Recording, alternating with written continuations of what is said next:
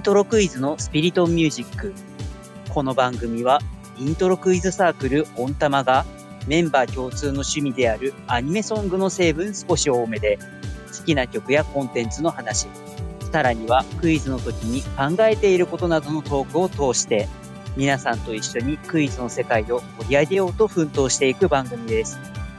事前に一つのトークテーマを決めてトークを始めますが、最終的な展開は撮ってみるまでわかりません。今回参加するメンバーは、キョンとソキウスです。今回はこの2人でお送りします。では、今回のトークテーマに入っていきますが、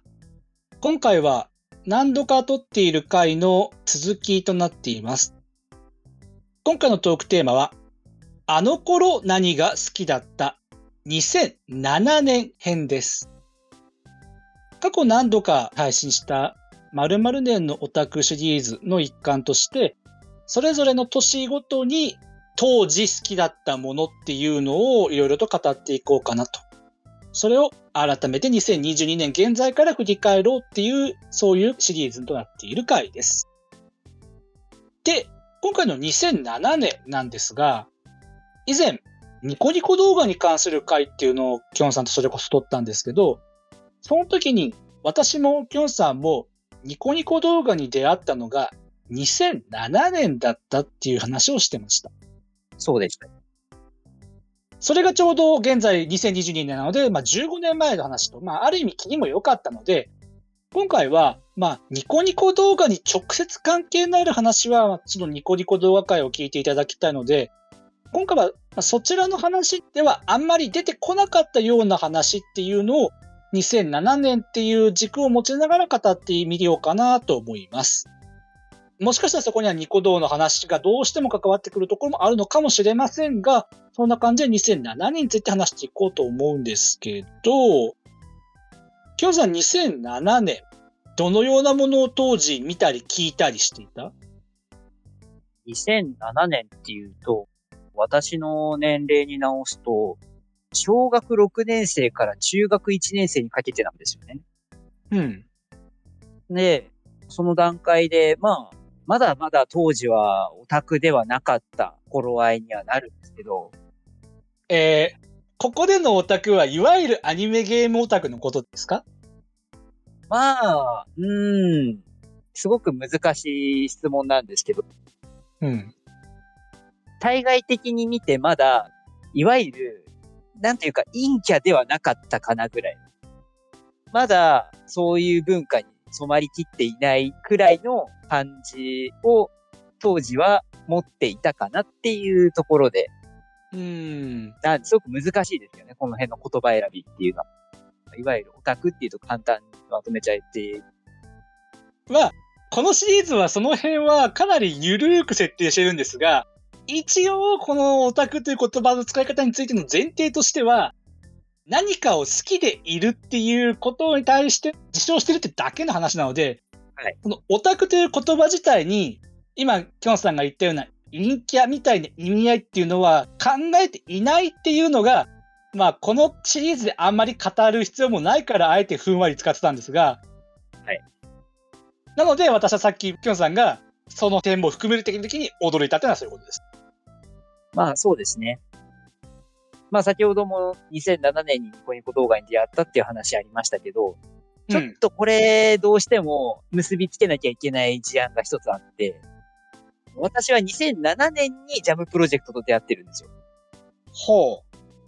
なので、やっぱりニコニコ動画を通してジャムプロジェクトっていうものを知って、まあ、ジャムプロジェクトと出会ったのが年末の頃合いだったので、本格的に聞き始めるのはその次の年になってからではあるんですけど、やっぱりこのジャムプロジェクトの出会いが2007年にあって、自分を引きつけるものがあったっていうのは確実なところなので、今の音楽感を作っていく上で非常に大事な出会いが2007年にあったっていうのは確実ですね。じゃあ、その当時を今振り返ってみて、キョンさんの中での2007年に出来上がったその音楽感っていうのはどのようなものだったの？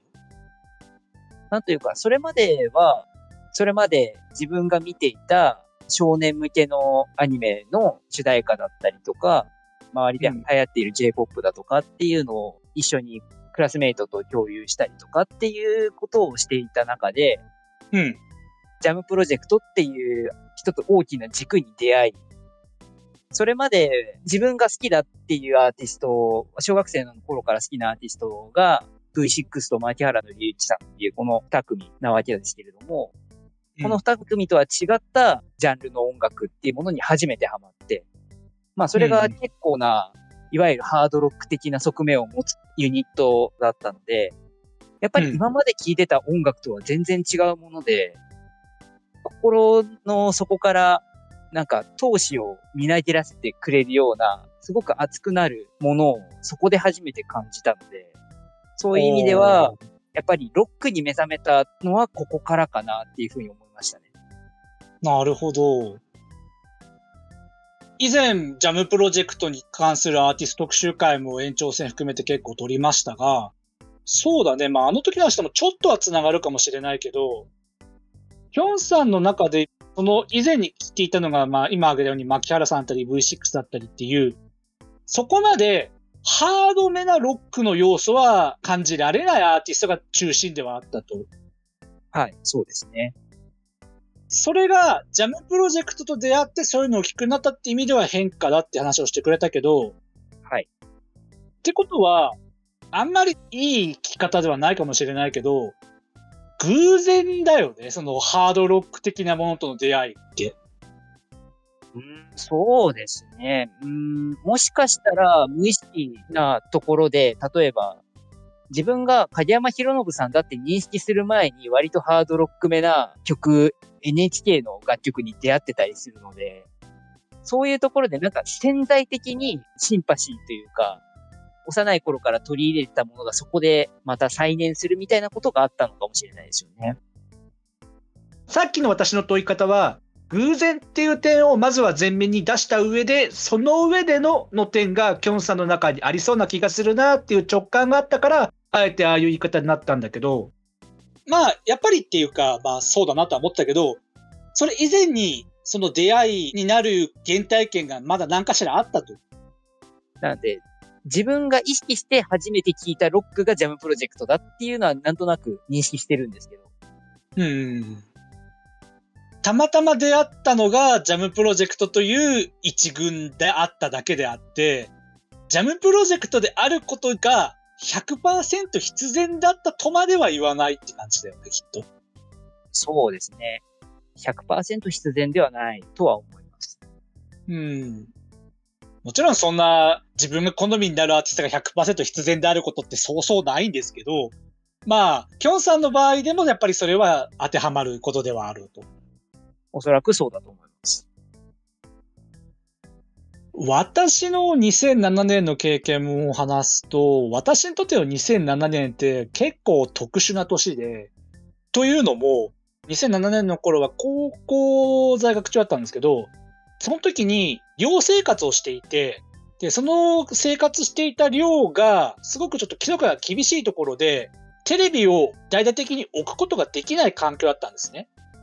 っていうのがあって、で、実は2008年から引っ越して違うとこ行ってからテレビを見るようになって、そこからまた話は変わるんですが、高校生活の中でも。2007年の時、当時に、そのリアルタイムで何か作品を見てたっていう経験がゼロに近いというか、ただそのゼロに近いって言ったのは、ゼロじゃないところだが少しだけあって、それが私にとってのニコニコ動画的なものだったんですね。はい。なので、この当時、テレビは見れないので、直接アニメ作品は見てなかったんですが、パソコンとかでそのアニメソングの視聴とかっていうのは、まあこれ以前からアニメソング好きで、それだけは欠かさずやってたので、楽曲だけは情報を聞いていると。で、作品は特に2007年のものは翌年の2008年になって見るようになったっていうのが自分の中であって、そういう意味では結構その変わり目にあるすごく得意な年だったんですね、この2007年は。はい。なので、テレビ番組とかドラマとかはもうほぼゼロなんですけど、アニメだけは2007年それなりに自分の中で思い出があって、まあ、具体的な作品名で挙げるのであれば、以前も漫画界とかでちょっとやった日だまりスケッチは、この年に放送されてますが、見たのは2008年なんですけど、楽曲の曲は2007年にあるってちょっと不思議な体験をしているというか。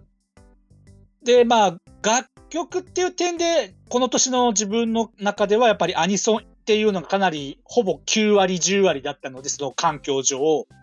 その中で楽曲を上げるのであれば、この年の放送されていた学園ユートピア学びストレートのアニメのあハッピーライフ、林原めぐみさんカバーしたやつ。とか、セイント・オクトーバーのキャラ歌った Wheel of Fortune とかっていう楽曲は自分の中での結構でかいですね。この年の音楽経験を語るのであれば。あとは、ラジオを聞くことはできたので、これはラジオ界で話題にしましたが、私と安尾くんが。そこの中で入れられた情報っていうのがその当時の経験としてはすごく大きくて、そこで結構、あんまりその当時の中でも有名じゃなかった作品の存在をここから知ったりっていうのはやっぱあったんですね。はなんで、その2007年の経験は、本当キョンさんと全然違うところにありますね、間違いなく。そうですね。自分はもう本当にインターネットの世界にはまっていく年であるうん、そういう意味では全然対照的なところにあるかなと思います。それの対比で言うなら私は、インターネットとかそういうアニメの世界にもうとっくにハマってはいるんですが、ハマり方がちょっと特殊な感じに2007年はなっていたというか、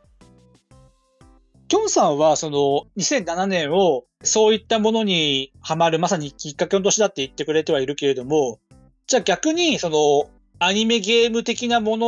の2007年当時っていうのは、やっぱりニコニコ動画だけの話になっちゃうのかな？まあ、もともと YouTube ユーザーだったのは大きくて。うん。そうだね。前もその話したけど。YouTube はもう2005年のサービス開始当初から使っていて、まあ、やっぱり動画を見るサービスとして、いろいろ面白い動画が上がってるっていうのはもう2年も使ってれば、どういうところに、どういうキーワードで検索すれば面白い動画が出てくるとかっていうのもなんとなくわかり始めて、で、うん、それで2007年に友人から YouTube 以外にこういう動画サイトがあるんだよって紹介されてっていうところが大きかったので、まあ、やっぱりそういう、今までもそれこそ小学生の頃から面白フラッシュとかには触れてきていましたし、いわゆるそういうアニメゲームに造形の深いオタクと呼ばれる人たちが好きそうな要素は着実に備えていったというか、自分もそういう素質を持ってたんだっていうのがだんだん分かってきて、ここにはそういう自分の好きなものがたくさんあるんだっていうところからニコニコ動画にはまっていくっていうのは確実にあったと思うんですよね。この当時聴いていたアニメゲームソングって何かある？やっぱりそれはニコ動とかになるのかもしれないけど。まだこの時はですね、やっぱりポケモンだとか、それこそデジモンだとか、うん、昔の一般の子供たちが見ているようなアニメソングワンピースとかですかね。そのあたりの主題歌を聴いたりとかっていうのが非常に多かった時期で、まあ、この当時それこそまだワンピースとかはリアルタイム視聴をしていたので、まあ、そういう意味では普段から見てたそういう少年系のアニメの曲なんかは聴いたりとかっていうのはしてたと思います。ワンピース以外のこの当時放送してた全日体のアニメっていうのは何かあったりする？2007年っていうと、やっぱり中学生になって、生活の様式が変わるんで、一番大きかったのが部活が始まったこと。うん。ちょっと自分が通ってる中学、家から遠かったんで、家に帰ってくるまで時間かかってしまって、うちに帰ってくるのが、まあ部活6時終わりで、7時15分とかぐらいに帰ってくることが多かったんですよね。うん。なので、7時から始まる夜のアニメとかっていうところが、ことごとく最初の部分だけ見れないみたいな状態が長く続いてしまって、うんうん。さすがに今まで流れて見てきたものなので、録画までして見ようとかっていう感覚にはならないんですよね。うん。だから自然とそこで足が遠のいてしまう。まあ、ポケモンも見なくなったのはやっぱりそのあたりなんですよ。っていうところで、ちょっとずつ見るアニメが変わってったっていうのは確実にあるんですけど、昼間だとそうですね。まあ、そもそも NHK 見てた時間もそれなりに長かったんで、やっぱり NHK のっていうところで言うと、まあ普通に当時 E テレとかで繰り返しやってたアニメを見てたとか、そういう印象はなくはないですけど、うん。アニメこれ当時好きだったなとかっていうのはちょっと思い出せないな。なんかあありそうな気はするんですけど思い出せないです。楽曲だとどう？うーん、楽曲だと、2007年だと、ワンピースが、ジャングル P とかそのあたりだと思うんですよ。ああ。クレイジーレインボーとか、そのあたりには確実なんですけど、その印象とかはすごく残ってますね。うーん。全日隊の話で言うのであれば、まあ、2007年放送開始ではないですが、この当時もやってたので、まあ、きょんさんが挙げてたのもと毛色は違いますが、キラリンレボリューションとかかな私の中で印象に残ってるのは。ああ、なるほど。まあ、2000、確か6からキラレボ始まったと思いますけど、はい。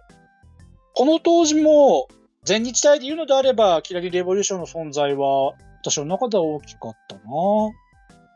キラリンレボリューションは通ってこなかったんですよ。だからうん、ニコニコ動画で、そのバラライカの動画がめちゃくちゃ流行ってるのを知って、あ、そうなんだってなっああ。その順番か。自分はその順番でしたね。第1話からって言うとさすがに語弊はありますし、違うんですけど、まあまあそれなりに初期、それこそ、恋かながリアルタイムでやってた頃、主題歌としての情報、まあ2006年なんでまだその当時も量なんですけど、その情報として恋かなっていうのを知っていたので、まあまあ、順番的には普通に作品が先でしたね。そうか。NHK で触れなきゃいけないの。電脳コイル2007年です。ああ、その辺か、2007年の NHK って。まあ、これは自分が見てたっていうよりは、父親が珍しく見てたアニメだったんで一緒に見てたって感じです。ただ電脳コイルの楽曲、やっぱ聴いてた、この辺は。もちろん、オープニング、エンディング印象に残ってたんで聞いてましたね。うん。と、まあ、ここまで2007年当時の何を見ていたか聞いていたかって話をしてきたんですが、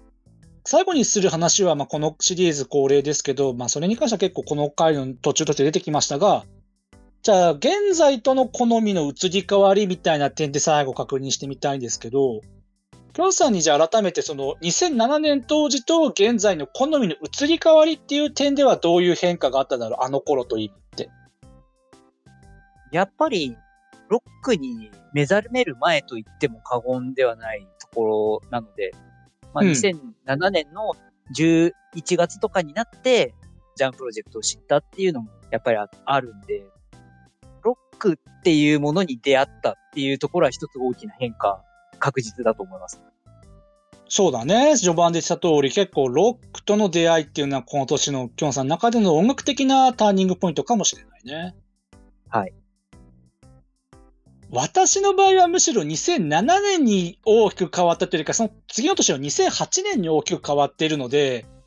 その点では、それ以前の、特に2006年とのなんかずっとだらーっと同じような傾向が続くみたいな感じなんですけど、でも、この当時に情報だけ聞いていたアニメソングっていうのは今でも普通によく聞くアニソンだったりするので、その点での2007年は上げれるかなと。まあもちろんそれはニコニコ動画と繋がるんですけど、ちょっとそれは、キョンさんほど大きな変化ではないにせよ、ちょっとだけその目はあったみたいな感じかな、2007年は。なるほど。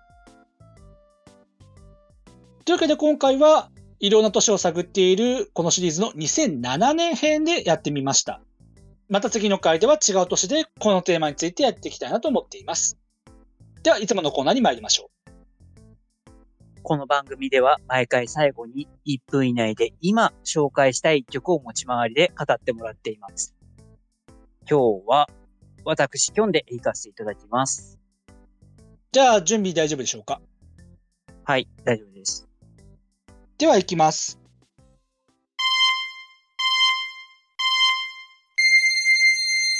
本日キョンが紹介したい一曲は、